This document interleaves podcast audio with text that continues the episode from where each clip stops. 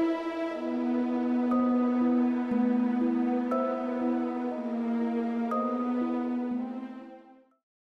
暑いよクーラーから離れられないよ涼しくなるお話聞きたいうん、暑いね。暑いですね。暑い。っていうかうん。なんかもう、毎年だね。去年もこんなこと言ってたんではい。こういう時期が来ちゃいましたね。はい。うん。ただ、今回ね、レンタル会議室、いつも使ってるところがいっぱいだったんですよ。うんうん。うん。なんか新しいところにしてるんですけど、はい。ここね、クーラーの音がね、うんそんなにうるさくない。そうですうね。ん。はい。、だからね、すごい最弱でかけてる状態なんだけど超微風ですね。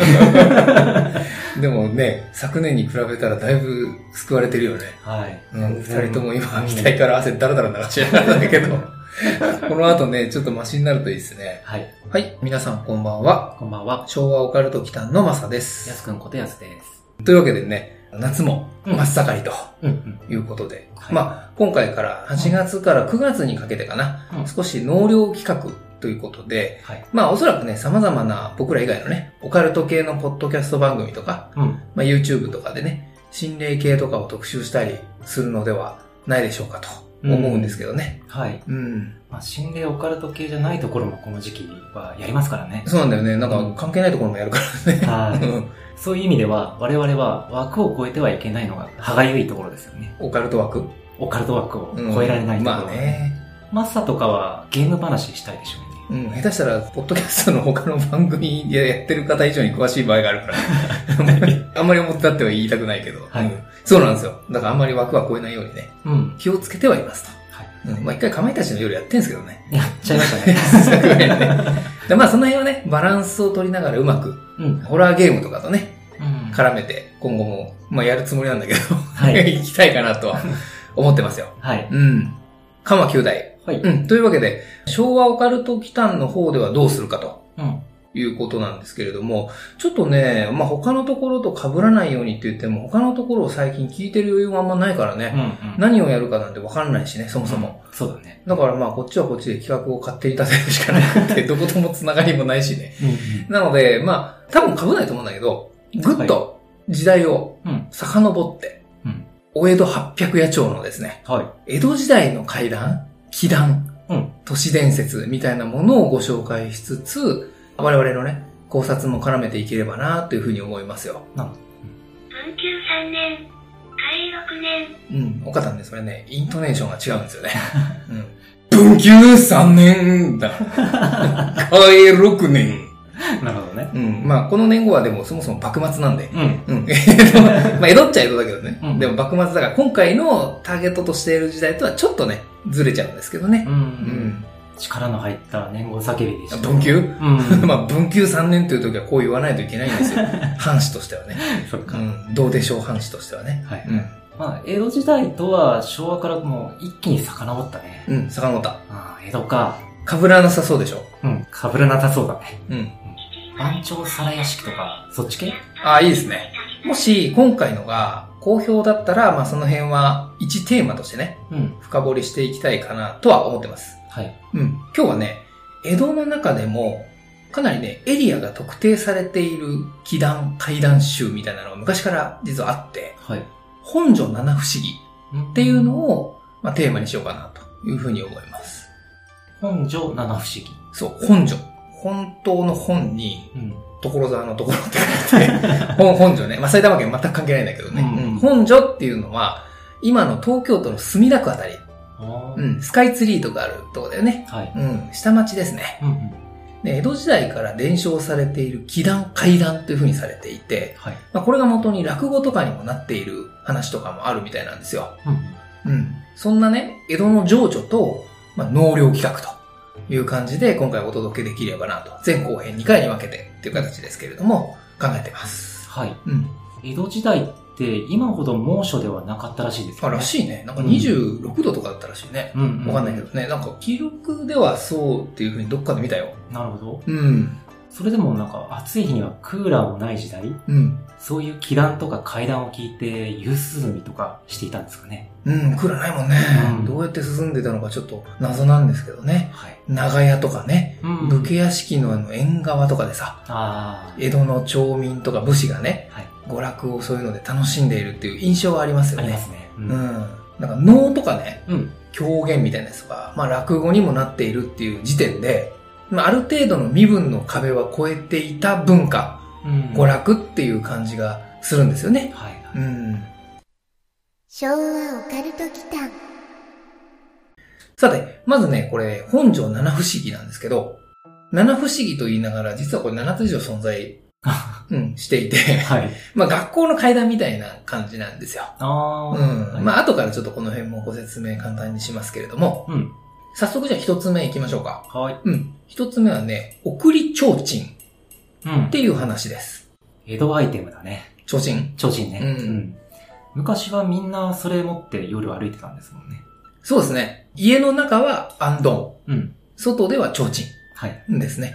で、ちなみにね、これ、アンドンの明かりうんにはね、これお金持ちはね、植物油を使っていて、うん。庶民はね、安い動物油とか、魚の油をね、使っていたそうなんですよ。あこれがね、まだ魚の油とか動物のは臭いんですって。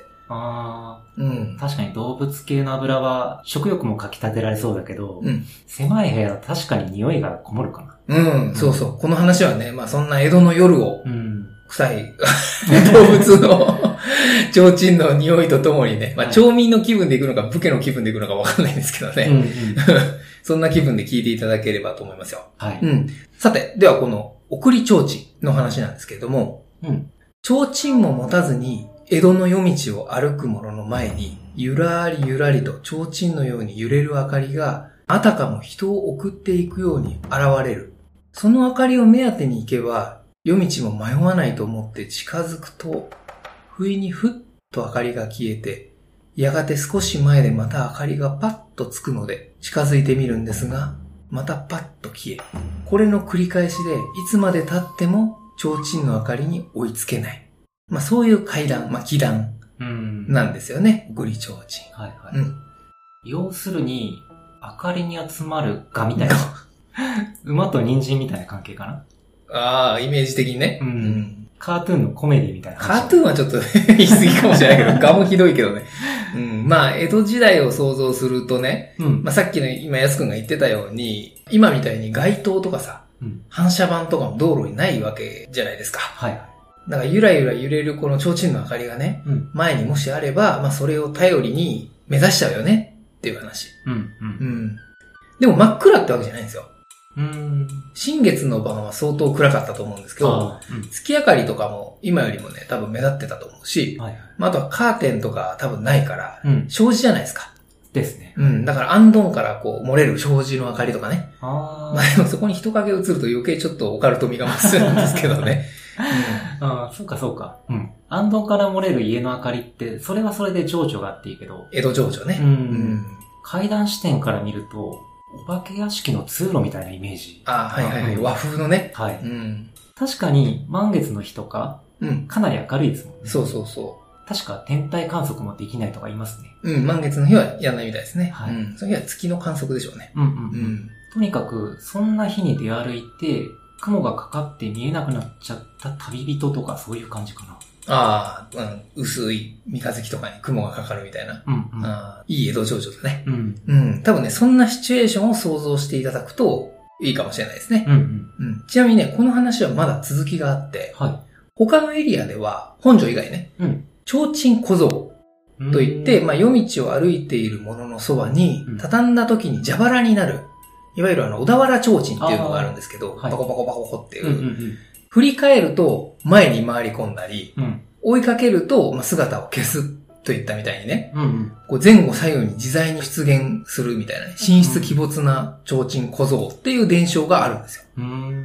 あとはその提灯の代わりに、標識うん。マッチ一本、火事の元の、はい。あるじゃないですか。カンカン。そうそうそうそうそう。あれのパターンもあるみたいですねあ。あああうん。なんかマリオにそんな敵いたよううな。ん、テレサだね、それ。 まあ行動パターンはちょっと似てるかもしれないですね。ね。まあ、どっちもお化けだからね。 はい。提灯小座はわかるね。うう。ん。一つ目のやつでしょあれ一つ目違うあれなんで一つ目って思ったんだろうそれ一つ目小僧じゃないですか。あ、提灯小僧じゃない。一つ目小 僧だよ。まあでもイメージしているものは なんとなく、うん、わかるよ。はい。多分、小田原提灯の上の方に目があって、うん真ん中でパカッと割れ て、こうベローンってベロ出してるか、うん。または、その、そもそもの一つ目小僧がは、い小田原提灯を持ってるか、どっちかじゃないあ、そう。うん。校舎の方かあ、な。校舎ですか。ううん。ん。あ、お寺の小坊主みたいな格好をしたい。小坊主ね。ははいい。びっくりするぐらい今同じイメージを今頭に そう想像してると思うんですけど、はい。うん。なんとなく、うん。多分皆さん考えてるものも多分同じだと思いまうんすけどね。うんうんうん。でもう、ん。この回はあまり怖い感じはしないね。まあね、本庄はそんなにそもそもね、怖くはないんですよ。ななので、ちょっと、その、江戸情緒を感じながらっていう意味でね、なるほど。聞いていただければとは思いますけどね。う。うんん。小僧だったらちょっとあれだけどね。うん。どっちかっていうと、シチュエーションホラーかな。ぴょんぴょんぴょん。今、あの、岡田が言ったのは、傘小僧だね。う。うんん。きっとそうだうね。ん、片足のね、そっちのイメージでね。 みんななんかイメージが違う気がしてるけ ど。夜が更けるとね、うんまあそういう怪異と出くわすこともありますよっていう言い伝えなんだと思うんですけどね。うん。うん。まああとは今みたいに文明の進化でうん夜が明るいっていう概念がそもそもないですから。うん。江戸時代なんでね。はい。うん。だから時代感もこれ考慮したいところですよね。はい。蛍光灯の下でさ、うん。例えばそのネギとかごぼうを振り上げて近づいてきても変質者だけどうさ、ん。暗ければ刀と勘違いしそうじゃないですか。うん。その例えが適切かどうかは置いとくけあ、置どい、とかれた。言いたいことはわかります。うん。そうそう。そういうことです。はいうん。暗いとね、何持ってるかわからないみたいなそうだよね。ね、勘違いしそうですね。ちなみに現代だとどうなるのかな、これ。現代うん。提灯小僧がもし現代に現れたらじゃなくて、現代風に直すとってことそう、現代風に直すと。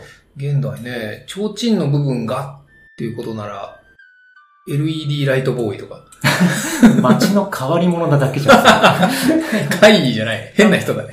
たまにさ、それ、ママチャリにありえないぐらいの LED ライトを取り付けた人とかいる。ね。ううんん。スマホいっぱい取り付けて、ポケモン GO やってる人とかでしょ。大抵おじさんだけどね。うん。そうか、あれ妖怪だったのか。うん。本所じゃない。練馬にも出現してたからね。練馬七不思議の一人だったのか。そうだね。なるほどねうん。正体分かったね。さて、続いては、江戸のちょっと物騒な事件がこれ元になった話で、うん。片刃の足というお話。片刃の足。うん、片刃の足。片方の刃のフットで合ってるやい、あ、違う、刃じゃない。葉っぱ。葉っぱ。うん、葉っぱの方。ほうほ足ね。片側の葉の足。う。うん。あうん、足は植物。あー。うん、フットじゃないないオッケーオッケうんー。それにしてもなんか今回、うん、収録スタジオじゃなくて、ほう縁側でろうそくつけて、うん、うん、う。うんちわで仰ぎながら聞きたいな。ああ、この話う。うんん。スイカに塩を振って食べたいです。うん、まあ、まさにね、そんな風に聞いてくれると嬉しいですね。うんうんうん。では、本所七不思議の片葉の足。はい。本所に、おこまという美しい娘が住んでいたそうだ。その噂を聞きつけた近所に住む、留蔵という男が、おこまに恋心を抱いたそうだ。留蔵は幾度もおこまに関係を迫ったものの、おこまは一向になびくことはなかった。その届かぬ思いがついに爆発した留蔵は、所用で外出したおこまの後を追った。そして隅田川からの入り堀にかかる駒止橋付近でとうとうお駒を襲ってしまった。留蔵はお駒の片手片足を切り落とし殺害した挙句に堀に投げ込んでしまったそうな。それ以降、駒止橋付近の堀の周囲に生い茂る足は、なぜか片方だけの端がつけなくなったという。おこまさんを襲うために止めてしまったから、こま止め橋。あ、鋭いね。うん。うん。現存してるんですか、それ。これね、えっとね、現存はしてないっぽい。うーんう。ん、現在のね、これ、両国橋の付近のうん。脇堀にかかっていた橋っていう風に説明を書いてますね。うーん。多分ね、暗渠とかになってるかもしれないですね。あーあの、はい通路の下を流れる、うん。うんあれとかね。うん、もともとその辺りはそうなってる可能性が高い。うんうん、でもね、ピンポイントのその場所自体はあるんじゃないですかね。うん。うん。まあ普通の道路とかになってね。まあ当たり前だけうど。んううん。ん。ていうか、やすくん江東区ならさ、近いんで見てきてくださいよ。あ、なるほどう。ん。仕事帰りに今度探してみようかな。ううんん。うんぜひぜひちょっと見てきてほしいな。うん。足が群生してれば写真撮ってきまあ、す。ぜひぜひお願いします。ね、今でも入ってれば面白いね。そうだね。そううだねん。で、足ってどんな草足うん。すすきみたいな感じじゃなかった多多分。ね。この部分がちょっと赤茶けた感じの、うんうん。それが。足だったと思うんですけどね。はいはうい。ん。この話はさ、下手人まで分かってるじゃないですか。うん。止めそうね。はい。その後がどうなったのかちょっと気になるんですけどね。米蔵の身分が高かったとかかな。あ名前からすると同じ町人っぽいけどねあ。。名前で判断できるのかな、うんちょっとわかんないんですけどね。なんとかの神とかついてないからってことだよね。 そうそううん。。まあ略称かもしれないけどね。うんうん。うん。実はね、この本庄七不思議って浮世絵になってるんですよ。うーん。それのこの片刃の足はい。の浮世絵を見ると、留蔵がね、見ようによっては武家っぽいんだよね。ああ。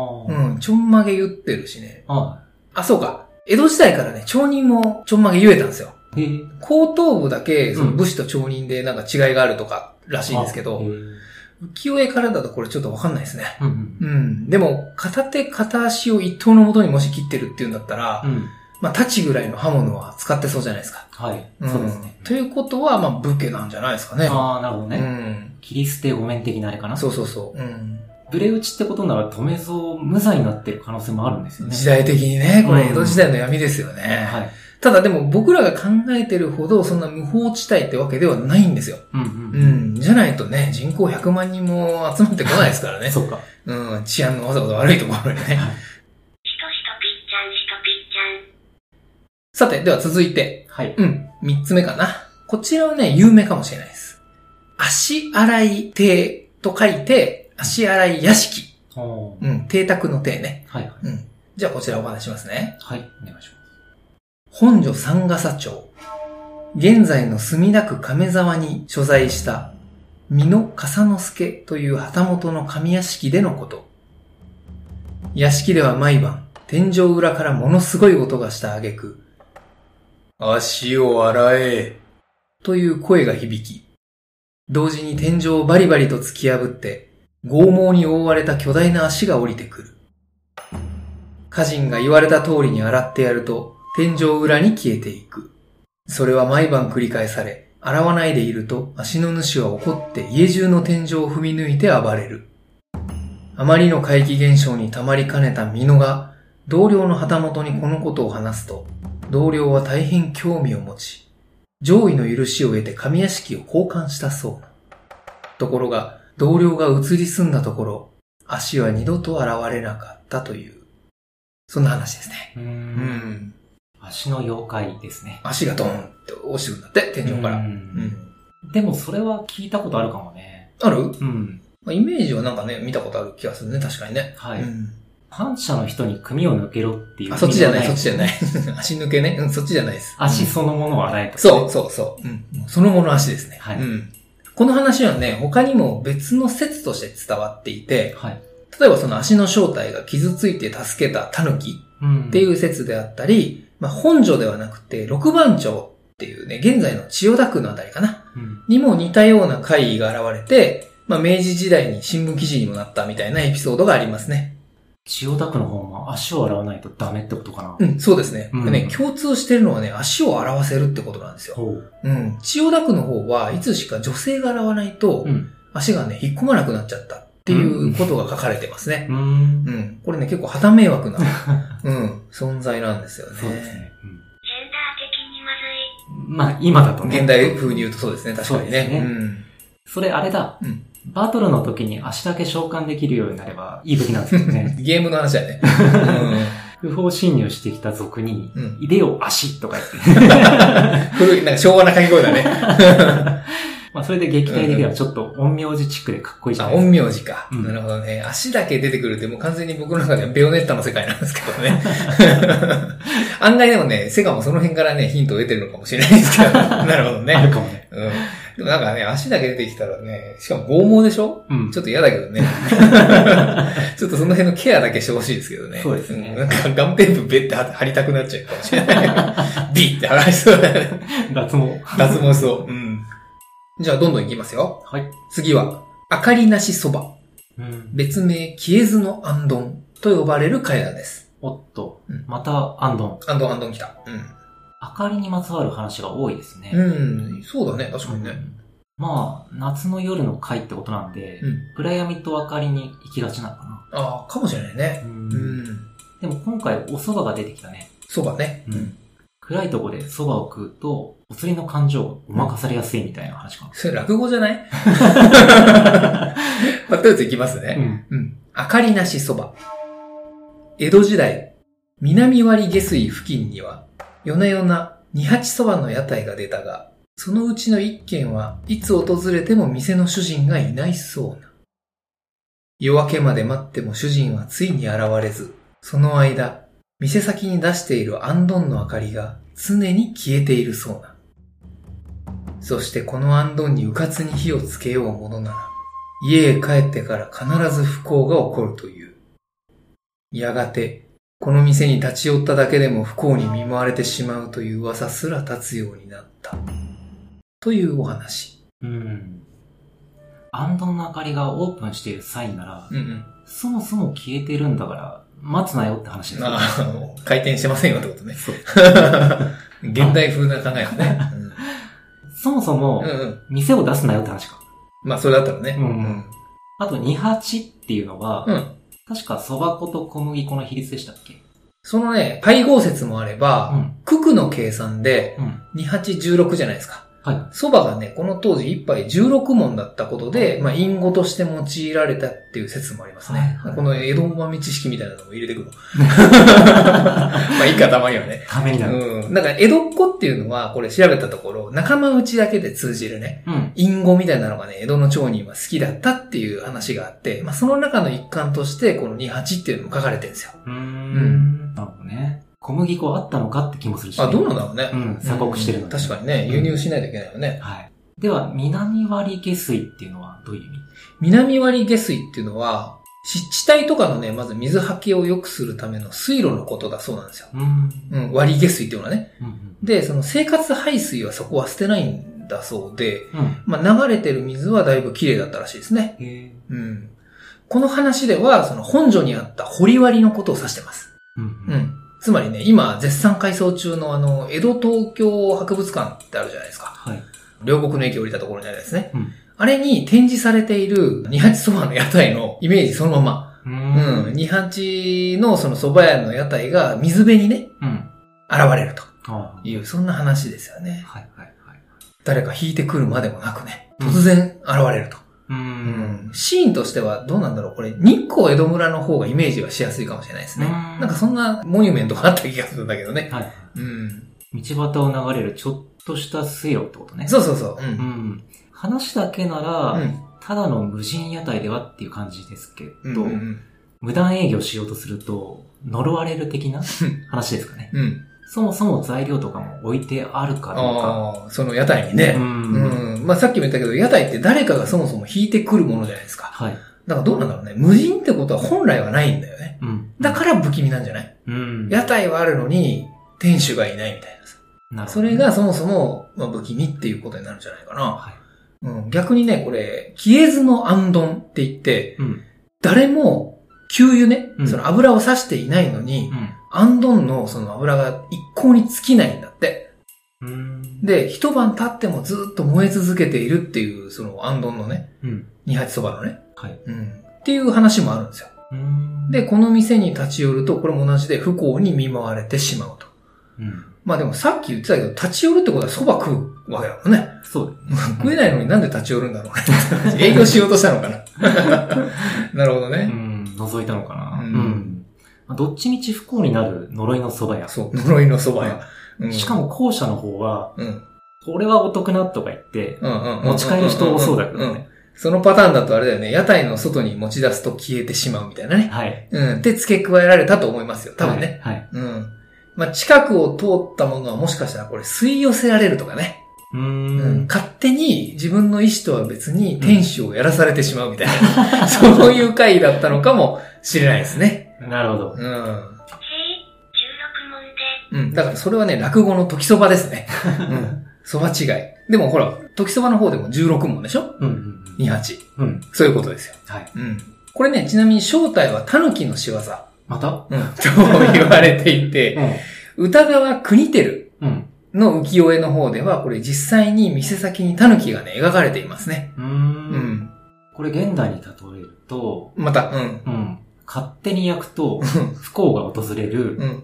無人のクレープ屋みたいな感じ。 クレープ屋、うんさっきからなんで現代にしたのかね。 今日そういう話じゃないんだけど、ナンバーつけたキッチンカーで無人は ないでしょ。多分ね。そっか。あ、こいつ生クリーム大幅にトッピングしやがった。呪っちゃうぞ、みたいなね。その呪い方の鳥が可愛いな。そういうそう いうあの、いっぱいのクレープのメニューがずらっと並んでるわけ。うん。それも 何その、幽霊店主が全部書いてんのトッピングいくらみたいな。なるほどねうん。じゃあ、あれだね、ここから先の話もちょっとその、現代版やってみるやってみたいですね。完全何も用意はしてないけれど。はいなるほど、無人のクレープ屋が、キエズのアンドンか。これまた練馬、 練馬七不思議の一つに入る。LED ライトおじさん。 無人のクレープ屋。いいね。まあ、いないけどね。うん。まあ、それでもどうなんだろう今で言ったらあれじゃない本当の農家かわからないフルーツ売りじゃない 無人じゃないけど。うん友人だけど。うんうんうんこれは闇だから触れちゃいけない方。駅前にいるじゃん、たまに。軽トラでうさ、んうん。桃とかさ、うすっごい安く売ってる、ん。あるね。うんなぜかちょっと反射風な人たちいるじゃん。こんなこと言うと問題があるから、ちょっとやめとこうか。やめとこうね。うん、本当かなっていつも思ってるうんんだよね。うんさて、そんなわけで、うん。はい。うん、本所七不思議のうちの前半で今、送り提灯はい。と、片葉の足、足ね。うん、そして足洗い屋敷うん。と明かりなしそばはい。の4つをご紹介したところで、一旦これね、前半の締めにううんん。したいと思います。はいここまでどうでしたうん。インパクトとしてはやっぱりう、ん。片刃の足ですかね。これまでで最も残酷な描写が出ているから、うん、そうだねう。んうん他のとレベル感が違うと言いますか。うん、片手片足をこれ、理不尽に切り落とされちゃってるからね。はい。この話はさ、後に残すにはちょっと時代感もあるなっていう風に感じる部分がちょっとあったんだよね。うん。とどめを刺していない残酷さとか、ああ、なるほどね。描写だとその後解釈しましたみたいなことがないから、まあ、物語に解釈までは書かないとは思うけどね。うんうん、あったとしてもね。そうか、うん。片手片足切り落とされてうん堀に落とされて亡くなったってことだよね、うん。ものすごい音量化してもおかしくないそう、話としてはこれもう音量としてさ、それこそね、冒頭に出てきたけど、番長皿屋敷とかさ、うんあの辺のレベルになってもおかしくない話ではあるんですよ。はいそこがね、例えばなんですけど、身分の違いがね、うんうんもしあったとして、そのおこまさんと留蔵ね、うん留蔵お侍説。はいうん。お侍さんに盾つくことなんてとんでもないっていう時代じゃないですか。はいうん。だからおこまさんの親族もさ、泣く泣く訴え出ることがもうできなくてね、あ殺されちゃった後にね、あうんおこまさんのその怨念もなぜか止め蔵ではなくて、うんまあ、亡くなった場所にあった植物に残ることになっちゃったみたいなね。ああそういう時代感を感じるんだよね。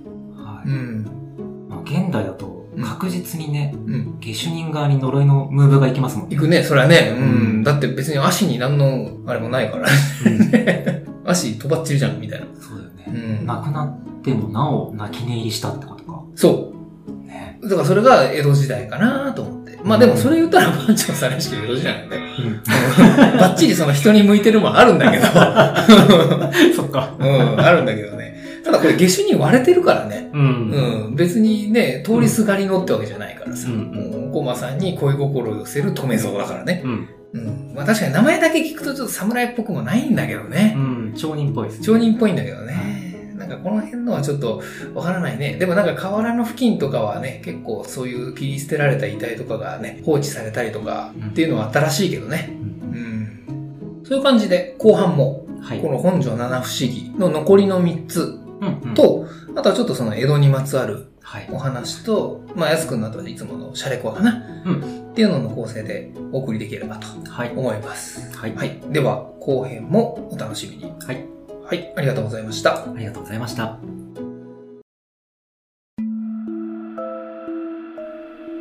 最後までお聞きくださり、ありがとうございました。チャンネル登録もよろしくお願いしますね。